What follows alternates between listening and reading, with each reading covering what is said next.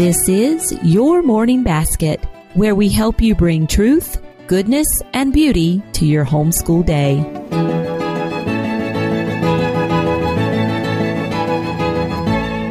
Hi, everyone, and welcome to episode 30 of the Your Morning Basket podcast. I'm Pam Barnhill, your host, and I'm so happy that you are joining me here today. Well, you might have noticed that the name of this episode is Tension in Morning Time. And no, we're not really talking about the tension from your kids squabbling with each other, though if your morning time is anything like mine, it happens quite a bit. Instead, we're actually talking about the tension that arises within ourselves as homeschooling mothers. Many of us were brought up in the public school system with a more utilitarian view of education. And I know for myself and other moms I've spoken with, sometimes there is a tension between doing morning time and these other subjects that we feel we need to be checking off our list each day.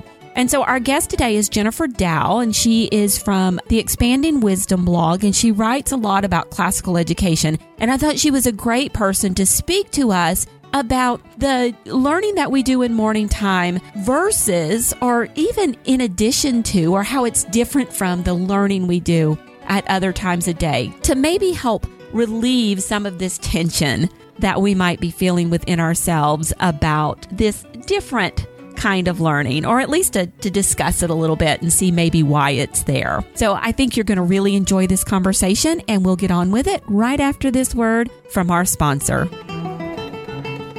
This episode of the Your Morning Basket podcast is brought to you by Maestro Classics. Would you like to bring classical music into your children's lives? You can add classical music to your morning time today with Maestro Classics. These award-winning CDs and MP3s feature storytellers Yadu and Jim Weiss, accompanied by the world-famous London Philharmonic Orchestra. Choose from a dozen titles, including Peter and the Wolf, The Nutcracker, and one of the Barnhill family favorites, The Story of Swan Lake. What makes Maestro Classic CDs so special is that each CD and MP3 contains a 24-page activity book with illustrations, puzzles, games, and fun facts for kids. You can download free curriculum guides that combine classical music with science, math, geography, and other subjects. All CD and MP3 sets include tracks which explain to your children how the music was made, who the composer was, the history and story behind the music, the instruments used by the orchestra,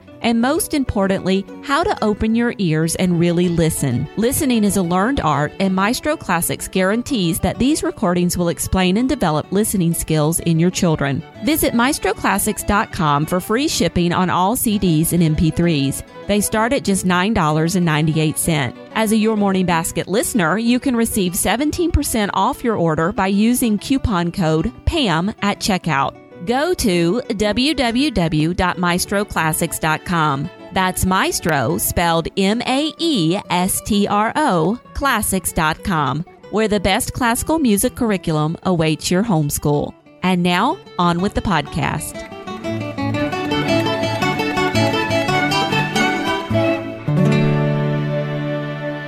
Jennifer Dow is a homeschooling mom of three, a CERC certified classical teacher, and the co-host of the Classical Homeschool podcast.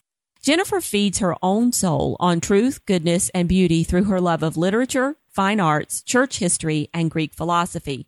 And she strives to equip other moms to seek after the true, the good, and the beautiful as well. At her blog, Expanding Wisdom, she explores the idea that education is all about growth in wisdom and virtue. And she offers support for like-minded parents, including her 5 Elements of Classical Homeschooling online course for moms. Jennifer joins us on this episode of the podcast to shed some light on a thought-provoking question. How do we handle the pull between doing morning time and spending time on other more traditional school subjects? Jennifer, welcome to the program. Thanks, Pam. I'm happy to be here. Well, let's start off just setting the stage a little bit. So you tell me a little bit about what your particular morning time looks like in your home. Okay, sounds great. So when we have morning time, and I was a little nervous about saying that because I'm like, I'm going on the Morning Basket show and sometimes feel like I'm not the best example of morning time because sometimes we don't do it. So when we do it, and I guess we'll talk about a little bit later, you know, some of the reasons on mornings we choose not to and mornings we choose to do it. But we focus on our prayers, and then our daily Bible reading. And if we're memorizing something, we might do that together. And then there's a book that we read that is a part of our church tradition that's kind of like teaching stories and stuff from our Christian tradition. And then we do a loop for the other things that we do. So on Monday, there's a couple things that we read. And then Tuesday, well, do you want to know which specific things we do? Sure. Just, yeah, throw that out there for us. So I think because everybody will be curious as to what's in your morning time. So what are those things you read? Okay. So on Monday, we read a science biography, a living book, science biography. And actually, it's one of our favorite books this year. It's Mendeleev. It's a Russian name, so I'm not sure if I'm pronouncing it right, but I think that's how you pronounce it. And it's a fascinating tale of his life. He's the one who discovered the periodic table. So we read that together, and then there's another book.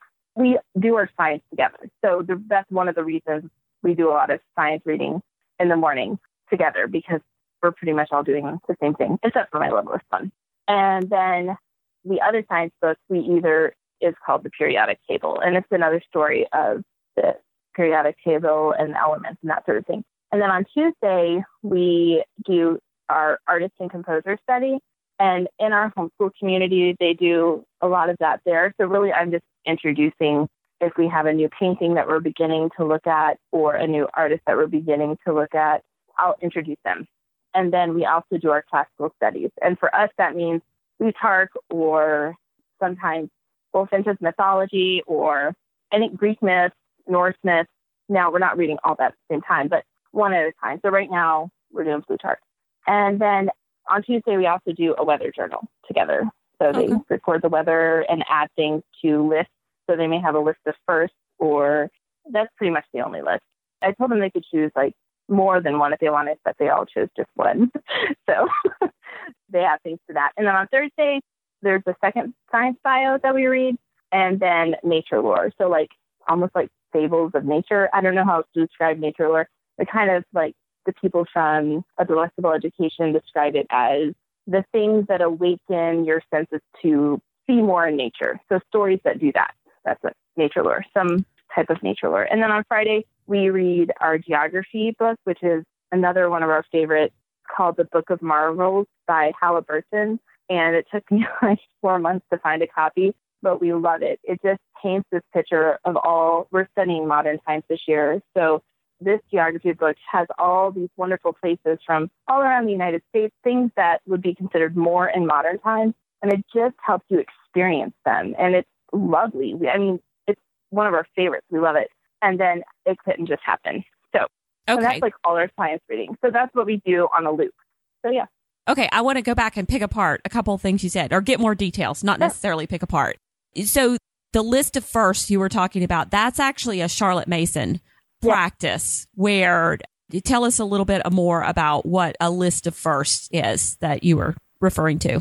Okay, so a list of firsts, now I haven't studied it deeply as maybe some other people, so if I'm not giving this full picture, but according to my current understanding, it is a list of first things that you see or encounter. The way I've heard it talked about the most is when you are experiencing the year, think about it kind of in context of the seasons. When you're experiencing the year within the seasons, what is the first day of the year that you see a flower bloom, or the first frost of the year, or the first night that you go to bed when it's still light out, you know, any first that's specifically related to seasons and what is happening in our created world. Okay, so this is kind of a nature journal, and I think I'm going to refer people to the Living Page, Keeping Notebooks with Charlotte Mason by Laurie Bestvater, because I'm pretty sure she covers the list of firsts in that particular book. And you could probably utilize Google for that as well. So, and then you said nature lore. Do you have a specific book that you're reading for nature lore on Thursdays, or? Yeah. Right now we are reading School of Woods. Okay. School of Woods. Mm-hmm. Okay. Great. So that gives us a lot of great resources to put in the show notes for, you know, everybody who is really interested in the books that you were talking about specifically. They can go look them up. So we'll put those in the show notes for them. Okay, so now I want to dig down into this. Why don't you do morning time all the time thing?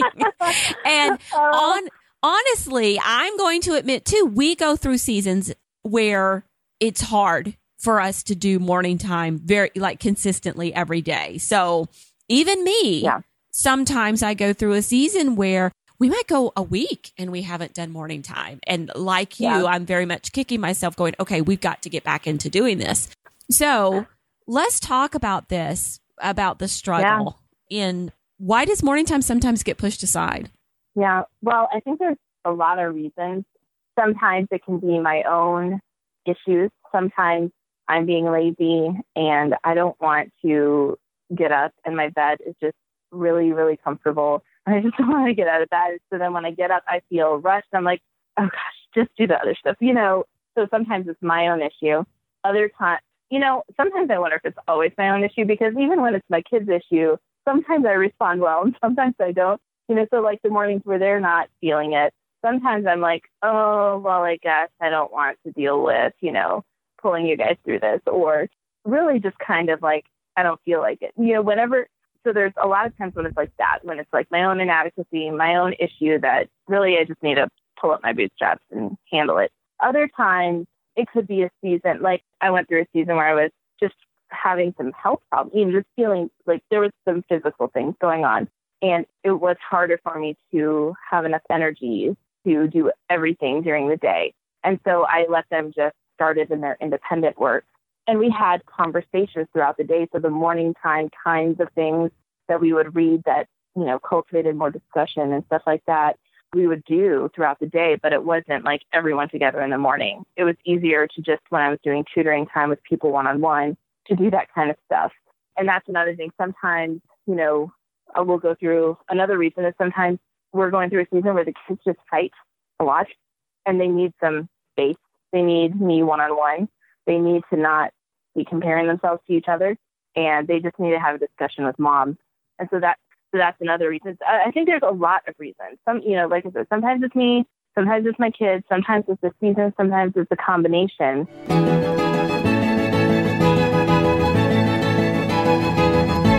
Okay, so a couple of things to point out. First of all, you have a community that you participate in once a week. And so, and we do too. And so I wonder if, you know, our, obviously not every day, but our kids are getting this big community day where they're spending kind of the entire day.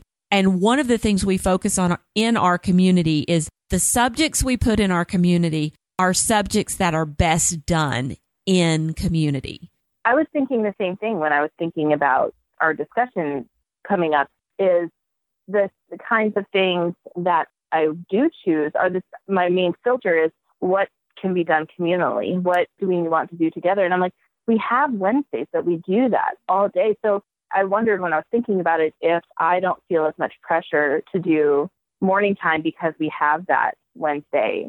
And I was thinking maybe that is part of it too. But I hadn't had that thought till I was contemplating the questions that you had given me. So I think so too. Is we know we've got that built-in community day, but let's get back to this tension that I hear you talking about. And I struggle with this too. And I haven't been able to quite put my finger on what it is. We know morning time is a lovely and wonderful thing. Generally, you know, obviously if we've got kids who are fighting or whatever, we know it's generally a wonderful and lovely thing. And we know that it's where the truth, goodness, and beauty is in our homeschool. So when we wake up late and, or we're tired, or we're just a little frazzled, and we put both things up for a choice, morning time versus traditional subjects, why do you think it is that many times we, and homeschool moms in general, choose the traditional subjects over the morning time, despite the fact that they know that the truth, goodness, and beauty is in the morning time? Yeah. Well, I have two thoughts. One is I don't view the other things they do throughout the day as not having truth, goodness, and beauty. I view all of it as having that. So, but I do hear what you're saying about like the things that are going to be independent work where we're not like discussing, and the communal thing. And for me, the main reason is because they can go and do it without the community. Like, they can just go start working on their math or whatever are the things that are scheduled for them to do after morning time. They're not dependent on me to show up and be on point, or they're not dependent on their sister or their brother to stop dealing with whatever they're dealing with so they can be on point. You know, we're not, there's not that extra element of struggle, you know, so that is the primary reason when I'm like, okay, I just, you know, everyone go ahead, but we're not going to deal with that today. We're not going to deal with trying to get everyone on the same page, because when I wake up frazzled, that soaks over into the atmosphere and they are more frazzled. And I know it's going to be harder when I'm exuding that kind of charisma, or no, it wouldn't be charisma. You know what I'm saying? Attitude. Yeah. Yeah. Yeah. Yeah. Okay. So let's talk about me for a minute. Enough about you, Jennifer, because my youngest is 7. And so he's 7. I'm trying to remember. So he's still doing phonics, still trying to learn how to read. You know, he's just your average 7-year-old. He's still, you know, mommy's got to sit beside him to help push him through the math lesson. I can't give it to him and say, go off and do this by yourself. He's still very much what Susan Wise Bauer would call at elbow. And then, you know, I've got a 9-year-old struggling reader. So there is no way that when I choose to do independent seat work over morning time, there's no way that it's because it takes less work on my part, you know? Mm. So why do you think somebody like me struggles with, you know, making that? Why do I choose to go towards those academic subjects as opposed to the morning time? Yeah. But even though I loved what you said about the fact that you don't think the academic subjects are absent of truth, goodness, and beauty. And I do want to unpack that in a few minutes. But just in general, why do you think somebody like, you know, who's got to be there anyway? Why do I feel more of a pull towards those academic things as opposed to the morning time things? My initial inclination is that it's a lot to do with the culture that we are in. We're in the postmodern time period, I guess you could say, and things are very utilitarian. And so the atmosphere that our culture just kind of sends out is, you know, tell me the purpose of that. How is it useful? And so the language we use to name things useful aligns more with knowing how to add and knowing how to read, as opposed to what the ancients would call useful. And they may or may not have used that term, but knowing what is good and having a sense for that and aligning yourself with that. I like the classical tradition. That's my thing. And, you know, it's a lot of it is what the ancients, the tradition that's been handed down. And so one of the things I study, and people who are into the classical tradition study, is how did the ancients actually think about education, and how is that different than my own? And I think that is a big part of it, is that when we think about education in modern terms, what is useful is very different than what was useful in long ago. And for a long time, like, this wasn't just like for 200 years people thought this. This was like for over 1,000 years, up until really the Enlightenment, that people had a very different idea about what was useful. Okay. And so the things that those people for thousands of years thought were useful are generally the things that are typically more in a morning time setting in a lot of homeschools. Yeah. The stories, you know, coming to terms with matters of conscience, what is right, what is good, and aligning yourself as a human. Like, if you learn that something is good, then trying to live that out. That was infinitely, yes, knowing the numbers and all the, they just were like, yes, of course, we're going to get that along the way, but our focus is on this other thing. So they gave themselves the leisure time to press into those other things and trusted that the other stuff would come. They didn't forsake it. They just knew it was part of it. They didn't feel a need to micromanage it. Oh, yeah. Okay. So that's really interesting. And they also didn't view education as something that was completed in the first 18 years of life and then abandoned. No. So when you think about Plato talking about an educated man, he was talking about somebody who was learning well into their 30s and 40s. And honestly, given the lifespan at that time, that was pretty much their whole life. Yeah. In fact, Aristotle would say somebody shouldn't even begin studying philosophy until he was 35 or 40. Right. So there were some things that just traditionally you didn't even begin studying until you're older. So a lot of times we think about the things that we put in morning time as being kind of dessert. Is there a justification for serving this dessert first? Well, it's good and yummy. So yeah, I'm just kidding. Okay, but as a mom, I typically say we're not going to eat dessert first. We're going to eat our vegetables first. Oh, see, like I think it goes back to what I said before. Is I see it all as dessert. You know, I see it all as having truth, goodness, and beauty. I think that if there is, okay, so I know that's different maybe than some people think about it. So let me think about, you know, when I was first learning about all this stuff, I felt the same way. I remember feeling that way. And what I learned that helped me embrace it was that it ushered in an atmosphere and an orientation of the heart towards learning that made me more open and receptive to everything else that I would learn for the day. So it set a tone that actually made more learning possible. Okay. So it wasn't just the content of your morning time that was important, even though it obviously is, but it was also the practice of the morning time that in turn made the process of learning in the rest of your day better. Absolutely. Absolutely. Why do you think that is? Well, I think that for us, you know, we practice the Christian tradition.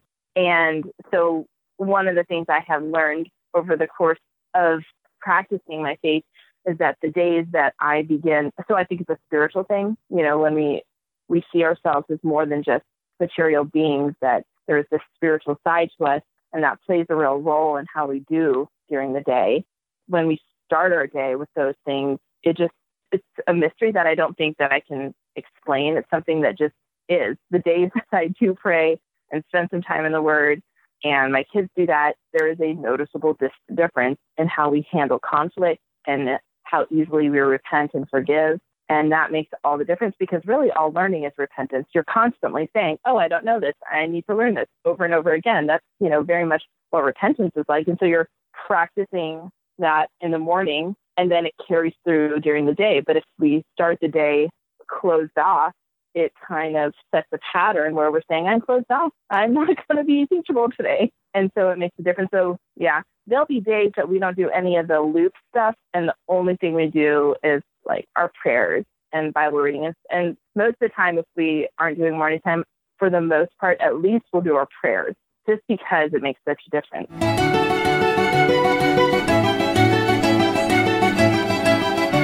Well, this brings to mind, Karen Glass talks about in her book, Consider This, that in order to be educated, you have to be humble. So just with you talking about this, I wonder if kind of humbling ourselves before God in prayer and petition in morning time is what, you know, it allows us to humble ourselves to be more receptive to learning later in the day. I would agree with that for sure. Yeah, I think so. All right. Well, what about if you have a family that has been really focusing on schooling traditional subjects most of the day, and maybe they've stumbled upon the podcast, and this is the first one they're listening to. What do you think morning time subjects have to offer a family who has been just focusing on, you know, phonics and mathematics and biomathematics? Because I do want to point out that we've actually dug into the fact on this show a number of different times that there is beauty and truth and goodness in mathematics. And so, you know, just kind of elementary computation, long division kinds of things. You know, if for families who are really focusing on those kinds of things, reading maybe historical fiction, doing science in a textbook, and they're kind of intrigued by this idea, what do you think that the morning time subjects have to offer them?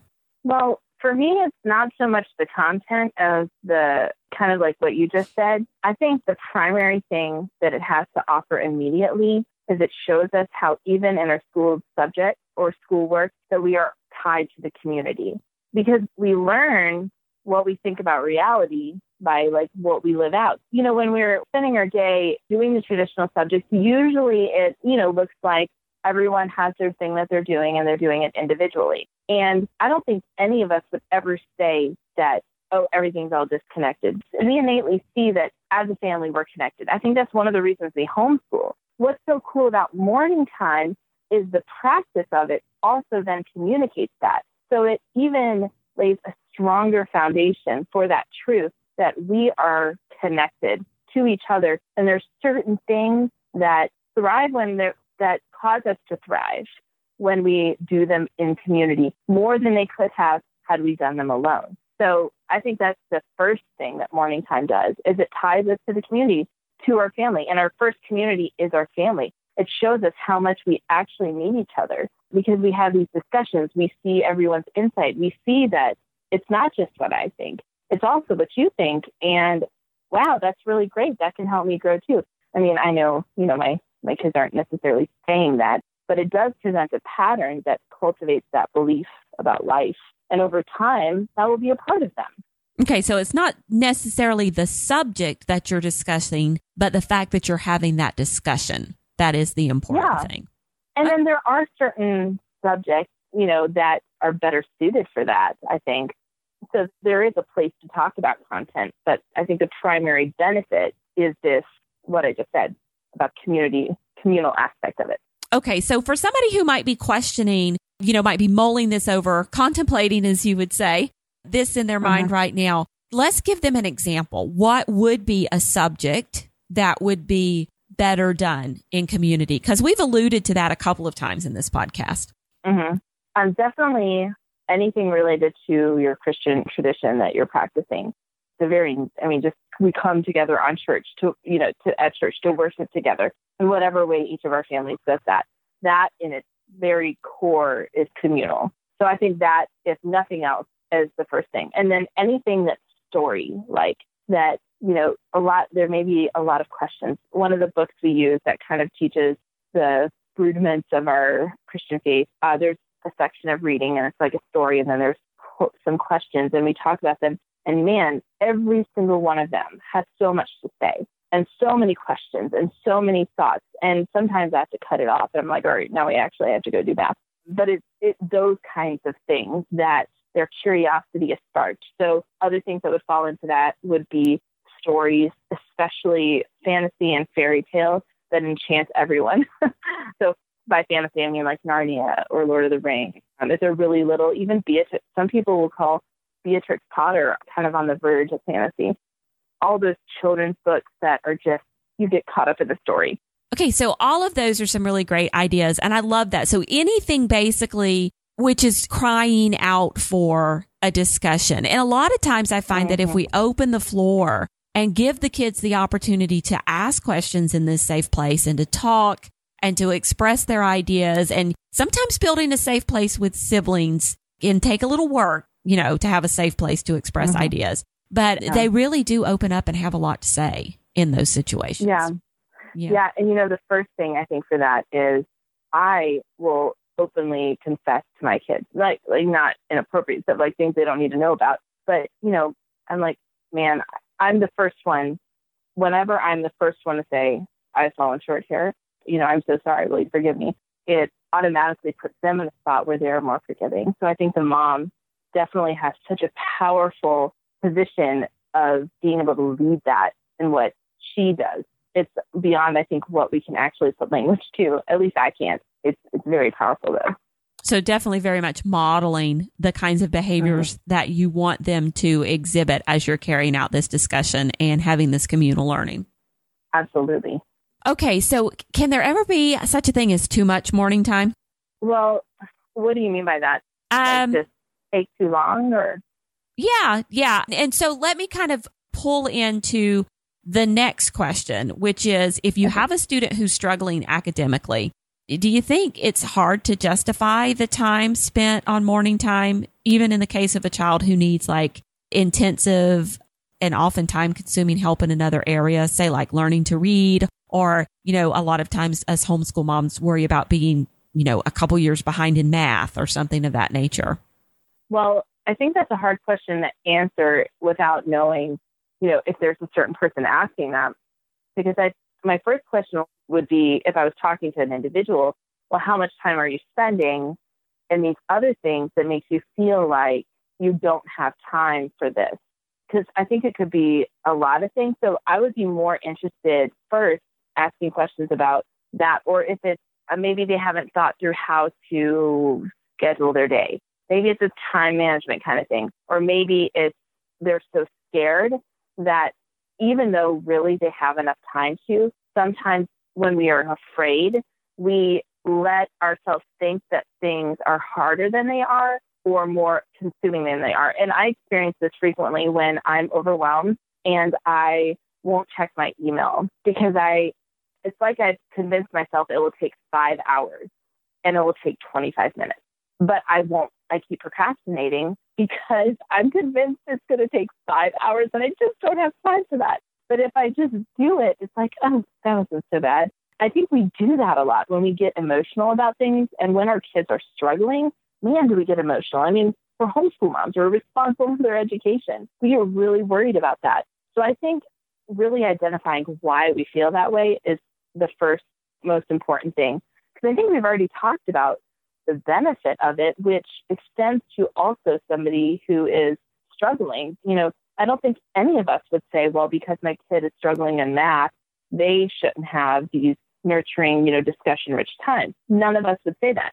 In fact, many of us homeschool because, modern public schools will say, well, your kid doesn't get art because they're struggling with reading. We don't like that. We think that's ridiculous. So I don't think any of us would believe it wouldn't be beneficial for them. I think it has to do with our emotional responses and maybe in this certain cases, time management skills. And I could be wrong, but that has been my experience with myself and also with my friends as we've worked together to try to implement these, practices.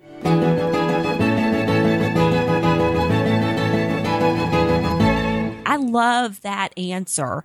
I love that answer that you need to look at what emotions you have about the situation, because you're right, we so often do, and see if that somehow clouding our perception of how much time we're spending on something like that. And, I think it's important to point out that if you have a child who's struggling with reading, I don't think there's any better way to convey the benefits of reading. And by benefits, I don't mean like, oh, maybe I should change that word. There's no better way to convey the beauty of reading and build a desire for reading than to actually sit there and read copious amounts of literature, good stories, good information, like these fascinating science biographies that you're talking about, or these, the science lore, the nature lore that you love, the geography book that you really, really like and you think is really cool. And, I'm thinking about a 9 or 10-year-old boy who's struggling with reading